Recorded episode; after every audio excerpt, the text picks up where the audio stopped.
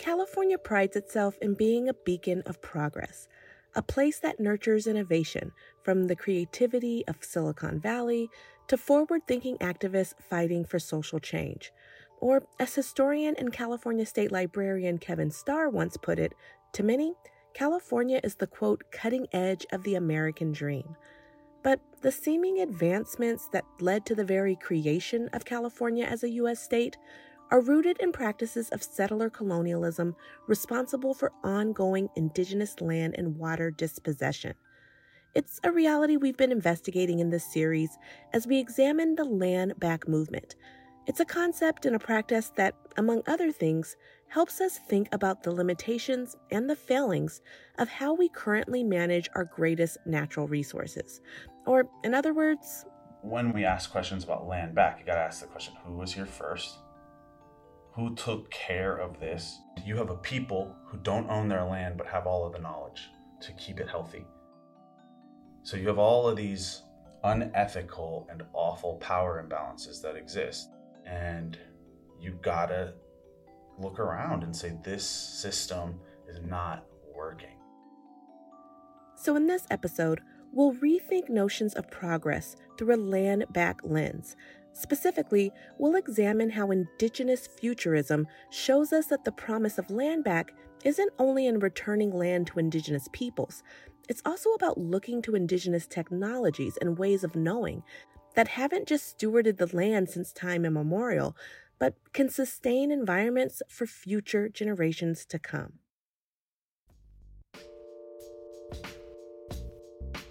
I'm Caroline Collins, and this is the CalAg Roots podcast. CalAg Roots is unearthing stories about important moments in the history of California farming to shed light on current issues in agriculture. This is the third episode in a multi-part series which focuses on the land back movement. This series is part of a new interview format we're calling The Well. Think of The Well as an audio version of a gathering place like a barbershop, a kitchen table, a front porch, a watering hole, or a well, where each episode we have an in-depth conversation with the scholars, artists, organizers, growers, and community members who are making an impact on how we view and interact with the natural world in California.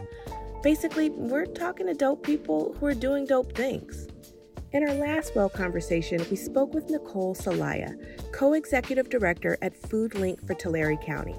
That discussion dove into how ally organizations across the state can work to support land back efforts. This third and final episode of the series now turns to the relationship of the land back movement to long histories of indigenous ways of knowing and doing.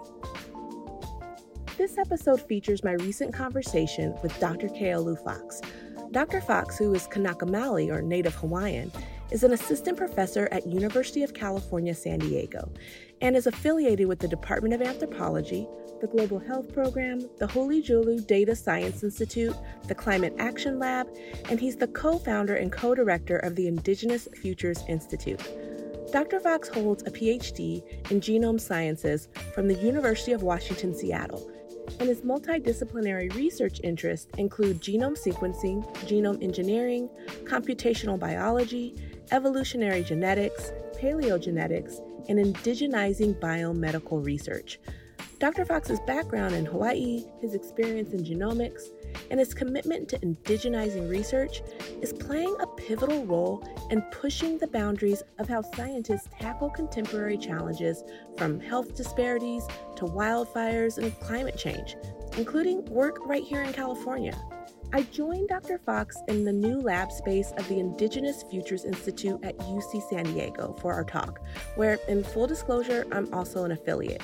So let's jump into the conversation, where right from the bat, Dr. Fox explained the importance of communities being able to access and use this new space. Maybe that's part of it.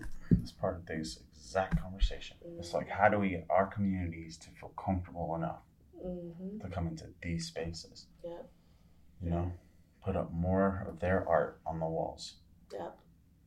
Well, let's talk about that before we do. What's your name? Who are you? Who you be?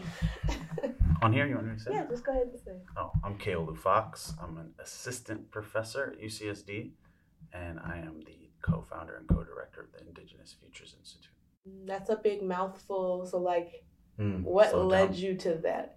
No, I'm just saying that's a lot. Assistant professor, co-founders, co-directors. Like, how did you get to this moment in your life?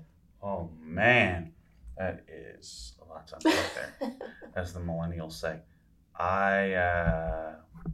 Well, as you know, because you know my family is from the Big Island.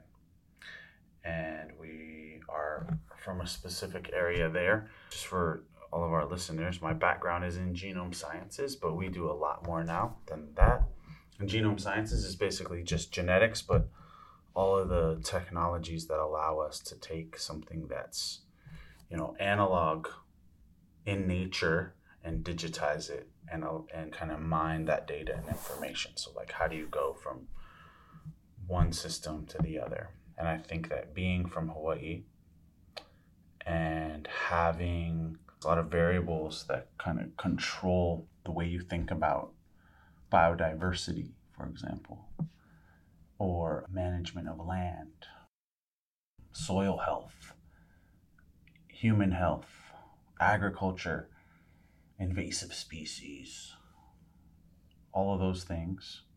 Really, really, Hawaii and the Big Island specifically is a really special place because where we're from is probably one of the most remote places in the world. Our ancestors got there probably between 1,000 and 2,000 years ago using boats, traditional knowledge systems. All kinds of incredible science was at hand every day. But when you get there, you'll notice that it also has 11 out of 13 biomes on planet Earth. So it's one of the most biologically diverse places on planet Earth. You know, you get snow on top of Mauna Kea. You have incredible reef systems. We have rainforests, deserts, active volcanoes, and the list goes on. And so that is also home to a lot of biodiversity in terms of insects and soil and bacteria and trees, flora, fauna, all of this, fungi. And then you have people making observations over time. That kind of gets integrated into the way we view the world. So it's hard not to appreciate biology if you grow up in a place like that. Then on top of that, you throw in some other variables in the equation, right? It's also the invasive species capital of the world. So how does that happen? It happens to be the hotbed for Monsanto and the development of GMOs and this kind of area where people will take colonial perspectives, imperial perspectives, and values in order to harm our ecosystem by making it a test bed for all of these things. So that is not limited to making it an oil depot for Red Hill and Aiea and what's going on there with how that's poisoning our aquifers in Oahu, or the tension that exists on top of Mauna Kea with the development of the 30-meter telescope and how our people don't want it there. And then you have the military itself detonating bombs, destroying our islands, access to fresh water, stealing our land. And that really informs your positions. And then let's throw in some tourism on top too, in terms of the way that we optimize the tourism industry for exponential growth and profit. So it's a complex place for us when we think about what's the influence and impact of science, and what is military futurism there?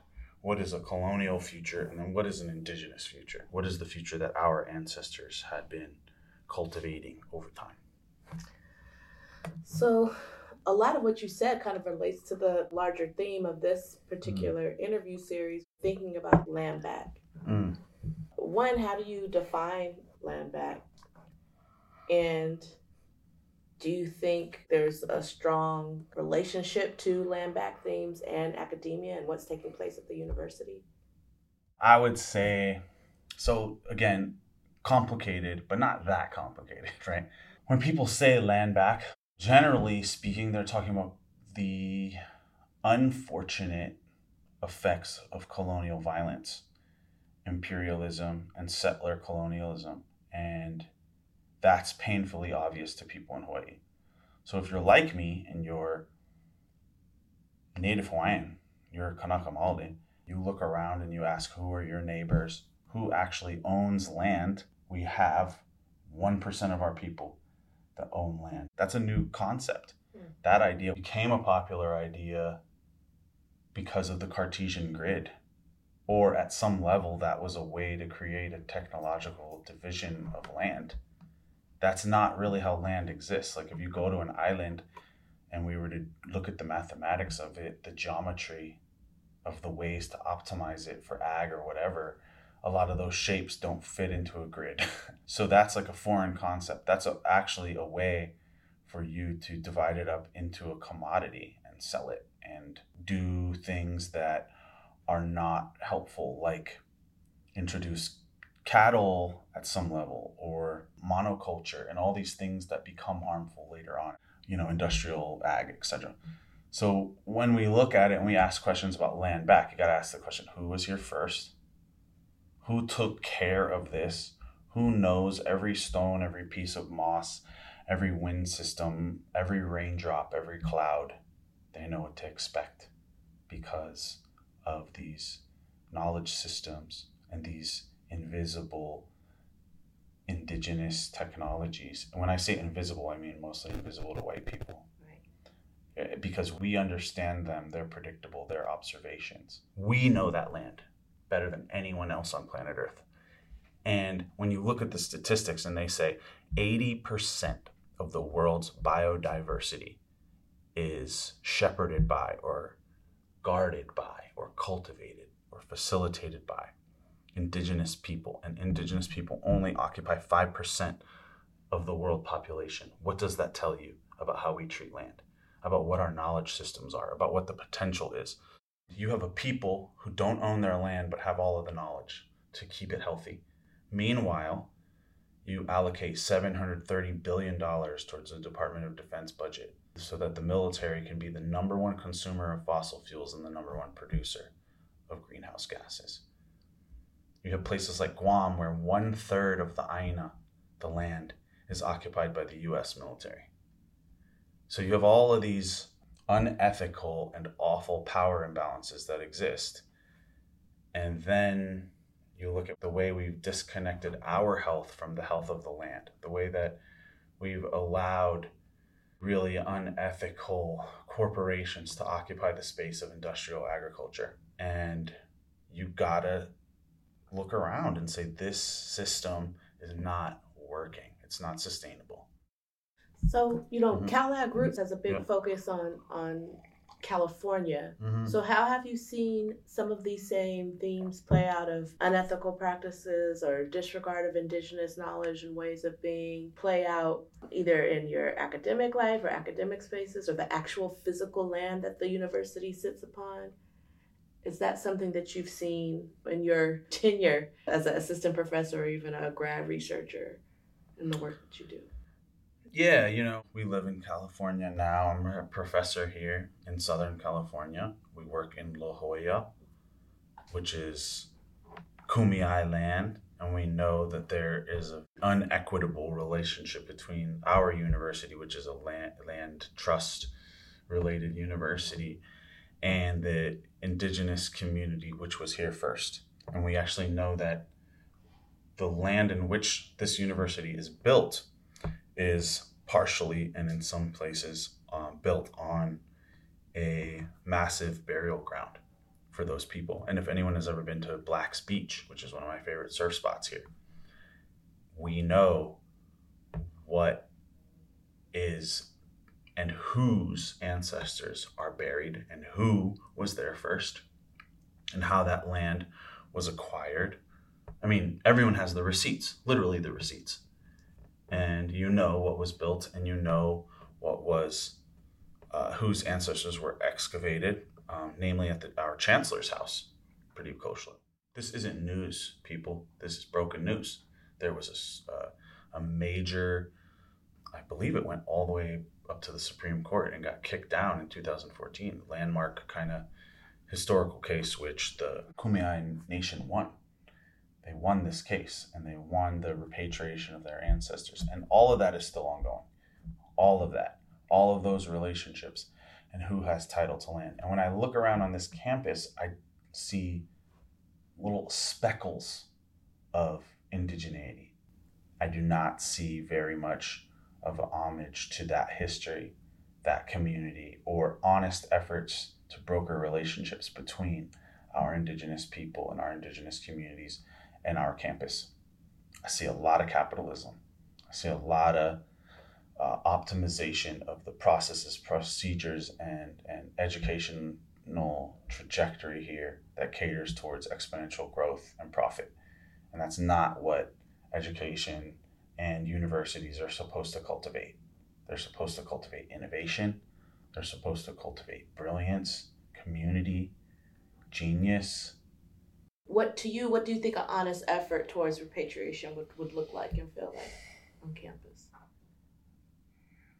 Easy land back phenomenon. Our chancellor makes I don't know how much money. He should pack up his belongings, put him in a U-Haul, find himself another home. He can stay in La Jolla, and that home should be repatriated to the Kumeyaay Nation and turned into whatever they deem fit. If they want it to be a community center, fine.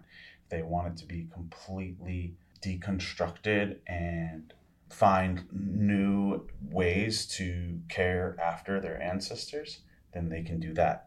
But I would really like to see that land change hands.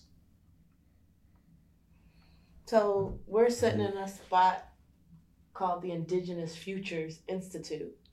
We've been talking about historical facts that can help us better understand the crisis we're in right now of who occupies land and how and for what reasons. So what does it mean to look to the future on these kinds of topics? Who is Indigenous Futures Institute? Why did you co-found it? What is it that y'all are about? What do you want to? What kind of futures are you working toward? Yeah, that's a great question. And it seems like it's simple, but it's not. So I'll just kind of like step into what I mean.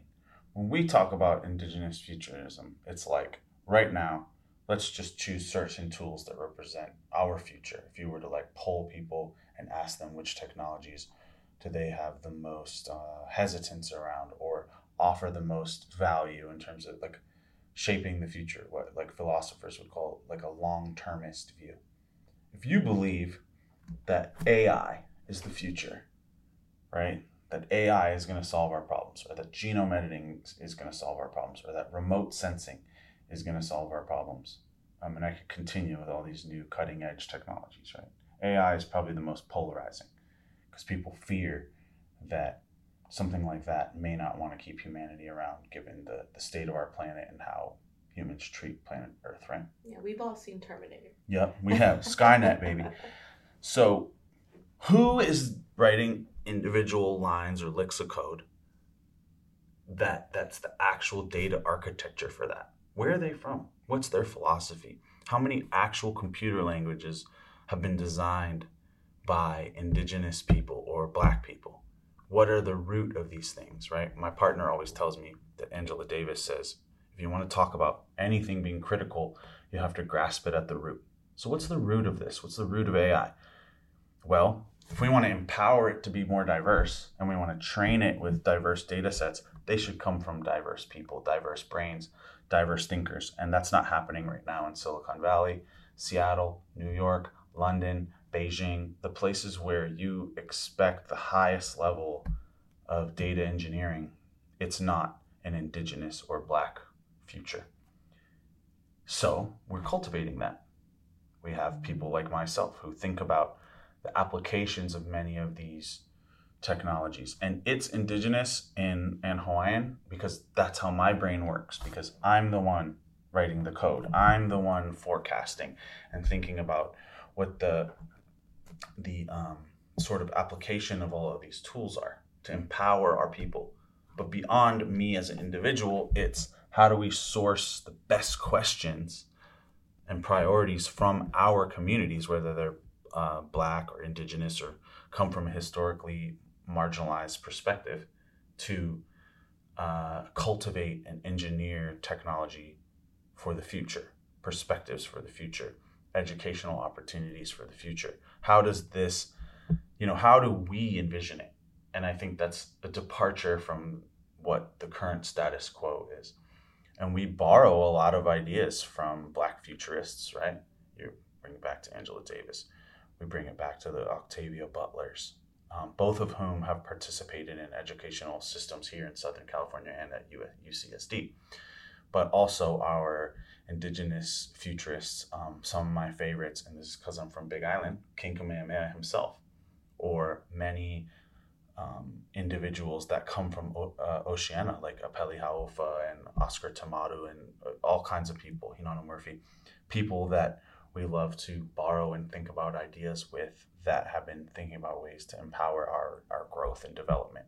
And then it's, because we're an educational institution, training the next generation of people to think like futurists. So how do we train students to do these things?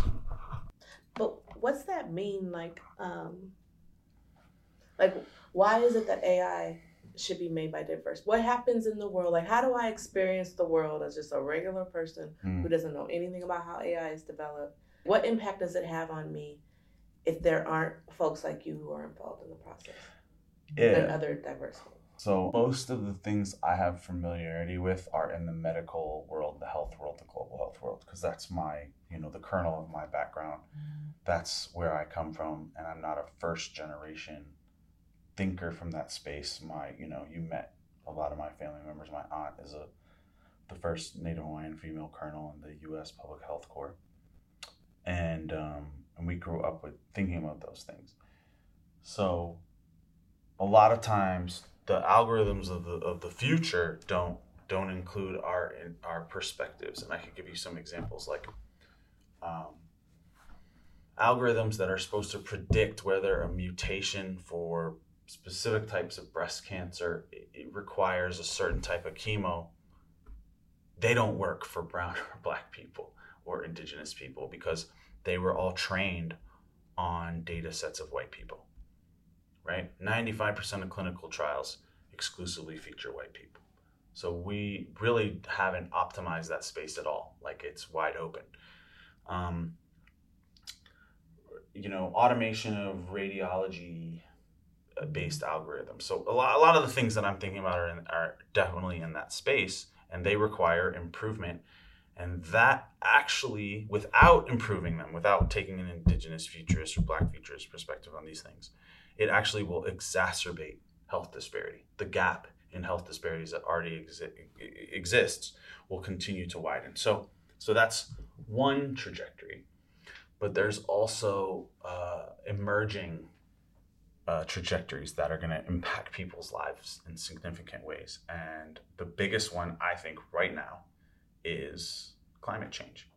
So right now, if we think about wildfires that are raging through California and Hawaii, by the way, the newest wildfire on Big Island, I don't remember. Last I checked, I think it was like 17. So it wasn't a gigafire, but it was really big.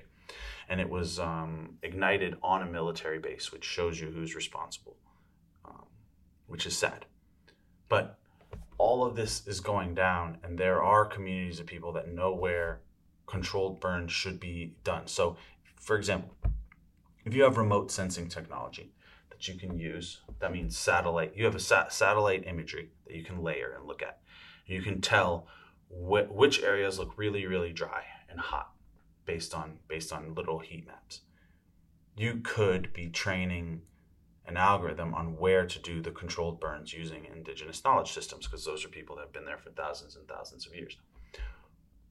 What do you think's happening?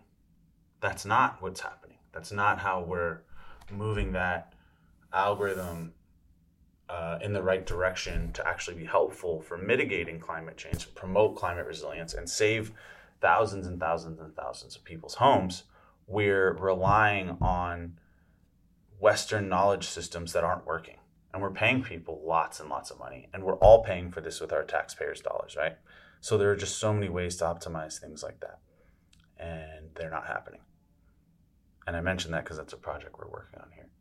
Okay, so Tim, I was just going to say, I'll ask a last question then. Mm-hmm. Is that something, though, that you see on the horizon? Do you think that will happen? How is IFI working on something like that? Yeah. So it's like you have people who know landscapes really well. And if you bring them into your control room where you're writing code and actually help them or allow them to be a partner in the development of your project as as the architect of how you write your code. Now you're actually talking about increasing the efficiency of the algorithm that you're creating. You know, of a software that's helping to fight fires. Right. With you could have a 72-hour window where you need to do the burn. So by the time the fire gets there. So it's predictive, it's preventative, and it's indigenous in nature, in its origin. And those are the types of perspectives that we need to think about. Because, by the time you get to these situations, you don't want to react to a gigafire, right? That's not a good situation. That's definitely something we're working on right now. And pairing the right people to work on those types of projects is essential. Other ones that we're really thinking about are this interface of synthetic biology. So why aren't we engineering bacteria to metabolize plastics that exist in the ocean? The way we think about creating new technologies to promote climate resilience is going to be really important. And synthetic biology offers some really unique and desperate opportunities. And it's not limited to, creating synthetic soil that is flame retardant or resistant. That is creating systems where people can take food wastes from economic systems like hotels and convert them directly into fertilizer to help agriculture. That is the removal and digestion of biomasses in different agricultural settings. And that is metabolizing plastics into different types of fuel that people can use, right? They're really harmful and they're rubbish and they're really, really wreaking havoc on everything from fish to microbes to plankton to everything in the ocean. You know how much I love the ocean. And so I think it's a really great opportunity for us to remediate things. Mine trailings, there's going to be an intense renewed interest in mining lithium in the next few decades. Why? Because everybody wants to drive Tesla. Also drones, also everything that's going to require next generation batteries. And those elements come from somewhere. So we need cleaner, faster lithium mining techniques. Also, cellular agriculture and the creation and the utilization of synthetic biology to create foods, chicken from cells, steak from cells, seafood from cells. And when you start to create beef from cells, it also means that you're removing the second largest biomass on planet Earth in cows. It also means that you're removing all the methane they create every time they fart and how bad that is for our atmosphere. And when you remove something like that from the equation, you're also removing their utilization of that large portion of land. So back to this land back idea, it's like cellular agriculture. If used by indigenous people, it doesn't always have to be just cows. It could be cell ag for indigenous flora and fauna, taro, uala, whatever, and how that clears up land for other things. And what we do with that land is really important, and how we use that space to revitalize our cultures and heal this planet is going to be a really interesting future. Thank you, Keolu. Dr. Fox. Oh, thank you. Yeah. Thank you very much for having me on here. Thanks for listening to the CalAg Roots podcast. If you liked what you heard, you can check out other stories like this one at www.agroots.org or on Apple Podcasts or anywhere else you get podcasts. And by the way, if you subscribe and rate this show, it'll help other people discover it. Now, some important acknowledgments. This podcast narration was written by me, Dr. Caroline Collins, postdoctoral fellow at UC Irvine, affiliated researcher at UC San Diego, and CalAg Roots producer at the California Institute for Rural Studies. Production assistance and audio engineering was provided by Lee Schmidt, associate storyteller and researcher at the California Institute for Rural Studies. The Well interview series was made possible with support from the 11-hour project at the Schmidt Family Foundation. And finally, special thanks to our interviewee for this episode, Dr. Keolu Fox, assistant professor of anthropology at UC San Diego. His indigenizing perspectives helped us reimagine future possibilities.